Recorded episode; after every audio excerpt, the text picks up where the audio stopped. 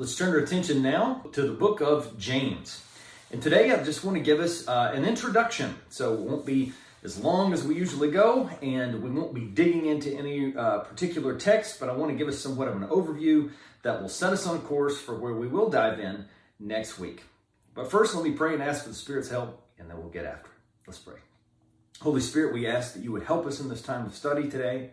We pray that our hearts would be open, our minds would be attuned, and that you'd prepare us to hear uh, your word today and also for the road ahead in the weeks to come.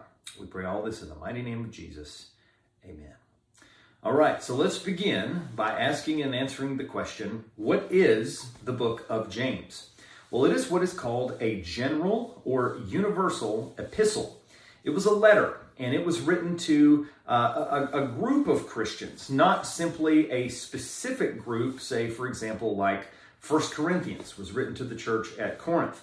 James, being general or universal in nature, was written to uh, the church in general as opposed to a specific congregation in a specific city. So you will notice that as we look through uh, the type of counsel that he gives, it bears a very universal message uh, in, in its substance and form.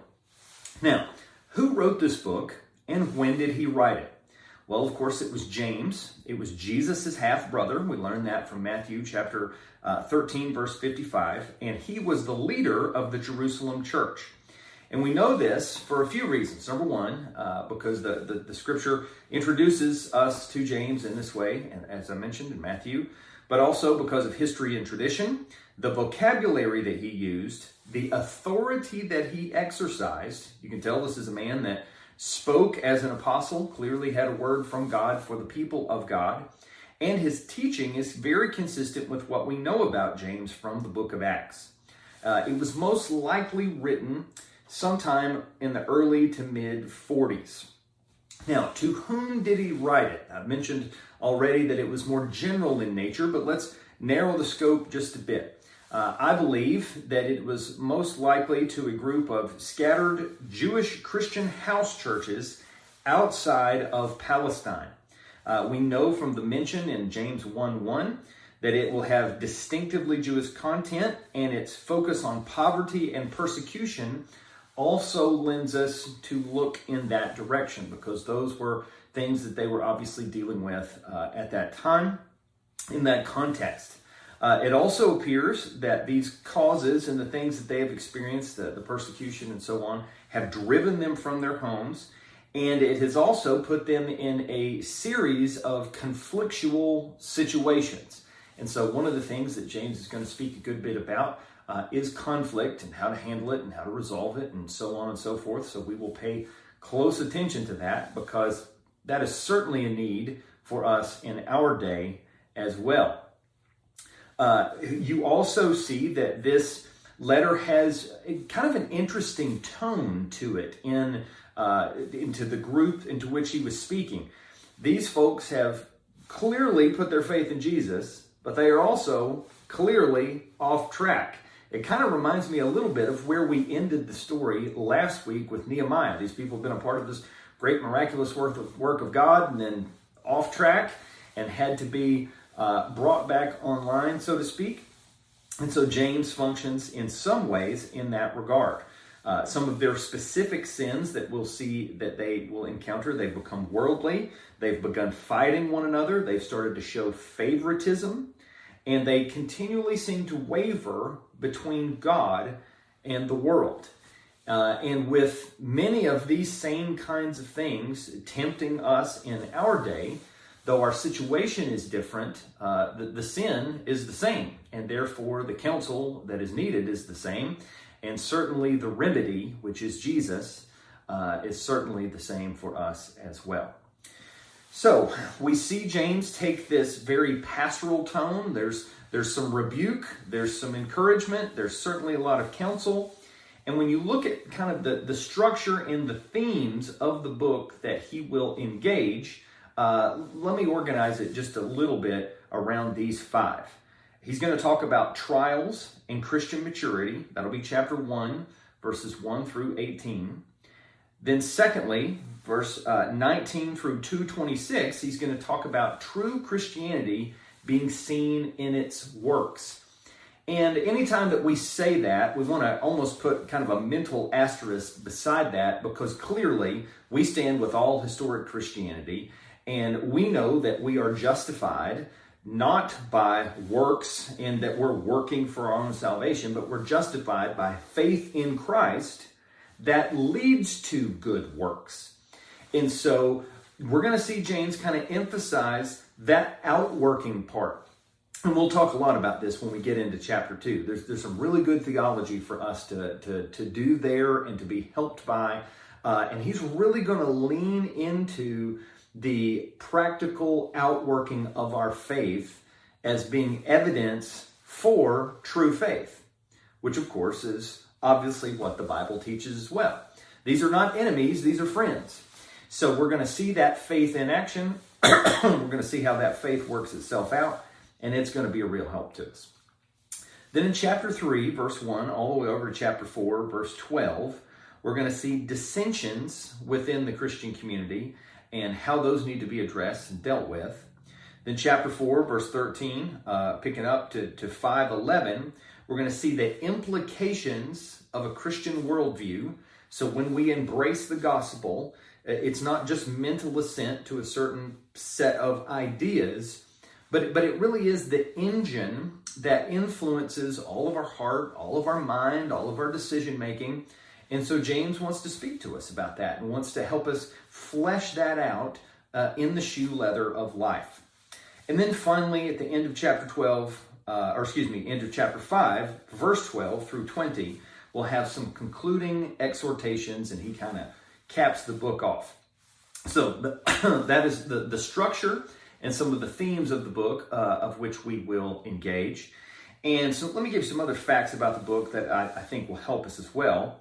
Uh, you will notice that apart from its initial greeting that we'll dive into next week, James reads a lot more like Proverbs than it does Colossians, for example.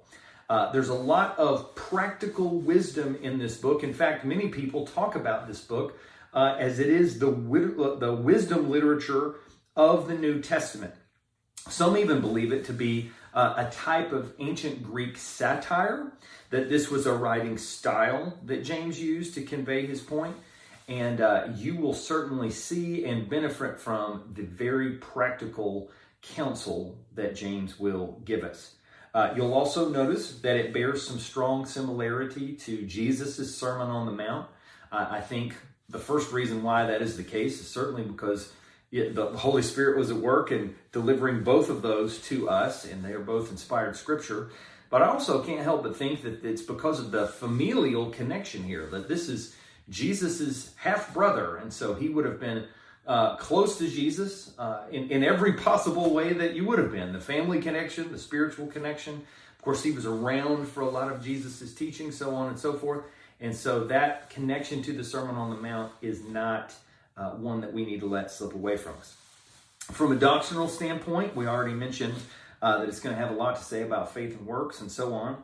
But it also touches uh, repeatedly on the doctrine of God, uh, the doctrine of sin, and we even get a little counsel about the end times uh, that would be prudent for us to give ear to as well. You will also notice uh, that it is a very imperative book. And what I mean by that is it's very directive in nature. There are 50 imperatives in the book's 108 verses. So every couple of verses, James is telling us something. Uh, here, here's what you should do, or here's what Christians need to do, so on and so forth. And we don't need to be afraid of that.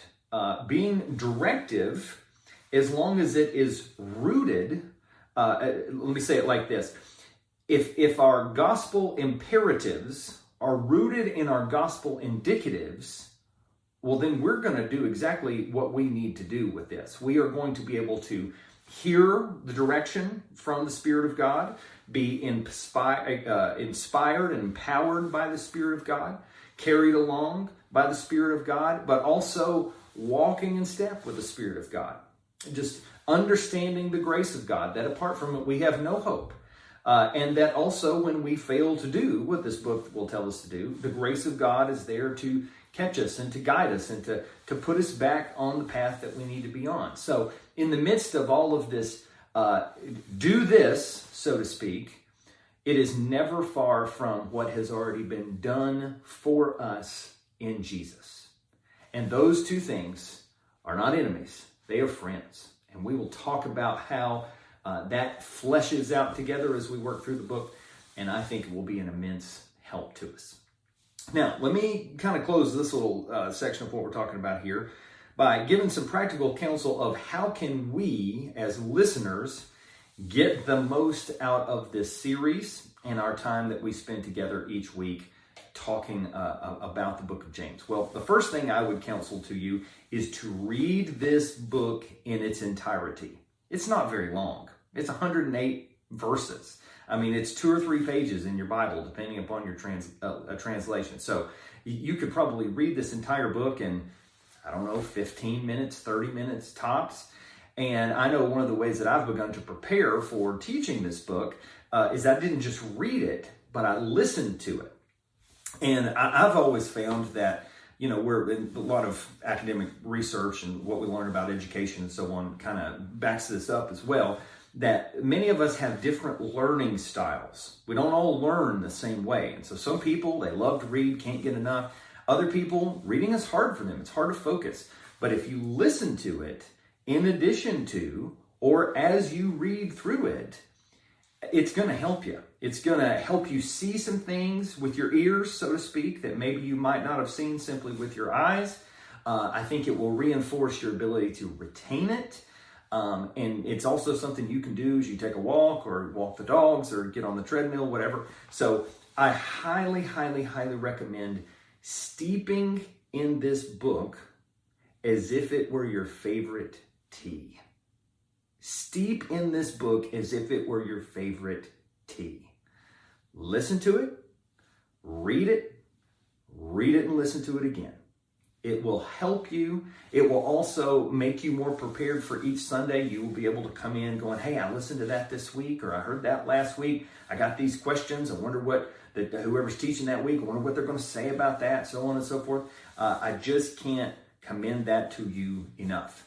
So listen to it, read it, steep in it like tea. Now, the second thing I would say here is also meditate on it. And what I mean by that is to begin to turn these ideas over in your mind. Uh, if you're a journaler, someone who writes things down, uh, one thing that I've found that's helpful to me is, is to write out some of those observations. Uh, what particular, so let's say you do have a question. I wonder, wonder what so and so is going to say about faith and works and how that works. Well, write that down because if you come to these times of teaching prepared, there, there's no way you're not going to get more out of it. And that's what we want to be uh, here at the church, what is our vision? Our vision is to make disciples that make disciples for the glory of God. And part of being a faithful disciple is learning. And who better can we have to learn from? From the Spirit of God who has given us the Word of God to teach us what God wants us to do. And so we need to come to these times prepared. We need to have engaged this text. We need to be writing these things down and we need to be taking these notes and preparing for our time together each Sunday. Now, let me also say this read the text devotionally, looking for gospel application. And here's what I mean by this here at Refuge, we are not simply interested in making informed disciples. Okay? My goal every week uh, the, the goal of our Thrive groups for both men and women, Laurie Ann's goal, uh, whoever else teaches in, in any of our environments, our goal is not simply to infuse you with facts, but we want to infuse you with facts that lead to a wonder and worship of God, a, a desire to be more like Jesus uh, a desire to grow in your understanding and the application of the gospel. We don't simply want you to be informed, we want you to be transformed by the renewing of your minds. And that's that is the end to which we all teach in our various capacities. And so, as we work through this, let, us just take one example here. Uh, uh, I'll just go ahead and tell you that this one's going to get all of us. Uh, James is going to talk a lot about the tongue, about speech, about the words that we use, the, the things that we say and don't say, and so on. There's not a single one of us that will be listening to what the word says that can go, boy, I got that one right. I'm 100% awesome in everything I say and do and respond and so on. No, none of us can say that we've got it right 100%. So naturally, that failure that will be illuminated precipitously it, it leads us to the success of Jesus on our behalf. When we look at all those ways that we're falling down on the spiritual job, we immediately look up to the one that never fell down and his spiritual job. That, that our own failure leads us to a greater appreciation of Jesus. And as we talk more about, let's stay with this idea here, uh, the tongue and speech, we begin to remember what the word says. Things like this that out of the overflow of our heart, the mouth speaks. And so we begin to understand that the words we use on the surface really just convey what is happening under the surface in our hearts. And that's where we need to be renewed and transformed from the inside out. Because that's where our behavior, including our speech, comes from. It comes from our hearts. And so as we read through this on your own, and then every week when we study it together, we want to be continually moving in the direction of seeing our heart transformed as we apply the gospel. Let me give you one other example here. We're going we're gonna talk about uh, showing partiality. Now, none of us, we, we don't ever want to do that on purpose, but I'm telling you, it'll slip up. It, it pops up in our lives. So, again, we need to ask ourselves when we see that kind of sin, not just what is the sin on the outside, but what is the sin on the inside? What is going on in my heart that would cause me to choose to serve the status that I perceive this person could provide me or the comfort this person could provide me that would cause me to behave in such a way that I'm willing to push somebody else down so that I can get a hold of that idol. You see what I'm saying? We got to read for transformation, look for ways to apply the gospel, always be thinking about our hearts, and be moving in that direction. Because where is this book ultimately going to take us? It's not going to take us simply down the path of here's 50 things you ought to do to be a better Christian. It's going to lead us down the path of seeing who is the best Christian the one that was such a good Christian, the whole thing is named after him. The God man, Jesus Christ himself. And so the purpose of James is not simply to tell us, here's what to do. It's to take us in that direction, but to highlight what has already been done. To highlight the greatness and the glory and the wisdom and the help and the ultimate sacrificial sacrifice of Jesus Christ that he made for us.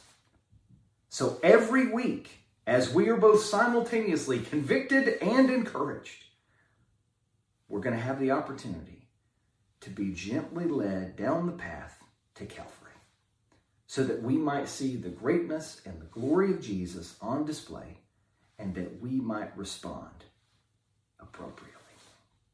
Now, for some of us who are hearing this today, maybe you just stumbled upon this. Maybe you're not even yet a Christian. We're so glad that you're here. If what I'm saying about Jesus stirs something in your heart today, I want you to know that you can become a Christian even while you're watching this. That you would admit that you're a sinner, that you would believe in the perfect life, the substitute's death, and the glorious resurrection of Jesus, and that you would confess your sins to Him and commit your life to follow Him. That's how we become Christians. And as we begin to walk that path, oh, things begin to change. We begin to see the world through entirely different lenses. And if something is a stir in your heart today on that topic, I would encourage you, reach out to us, refugefranklin at gmail.com, and we want to help you any way that we can on your spiritual journey. But for all of us who've already made that turn, as we've been introduced to the book of James this week. let me give you this encouragement as your pastor. Go ahead and start to read it. Start to listen to it. Start to look for those ways where our lack leads to a greater love of Jesus and his good news. Go ahead and start to pray that the Spirit of God would begin to speak to you and illuminate what he wants to do in your life in these coming weeks. I guarantee it will help us. It will help us as individuals, as families, and as a church. And we will get to see what only God can do in these weeks to come. Let's pray. Lord, we thank you for the opportunity that we've had to gather around your word this morning, even in this introductory capacity. And Lord, I pray that you would begin to lead us on this journey as only you can, and that you would strengthen us and change us for the road ahead. And we pray all this in Jesus' name. Amen.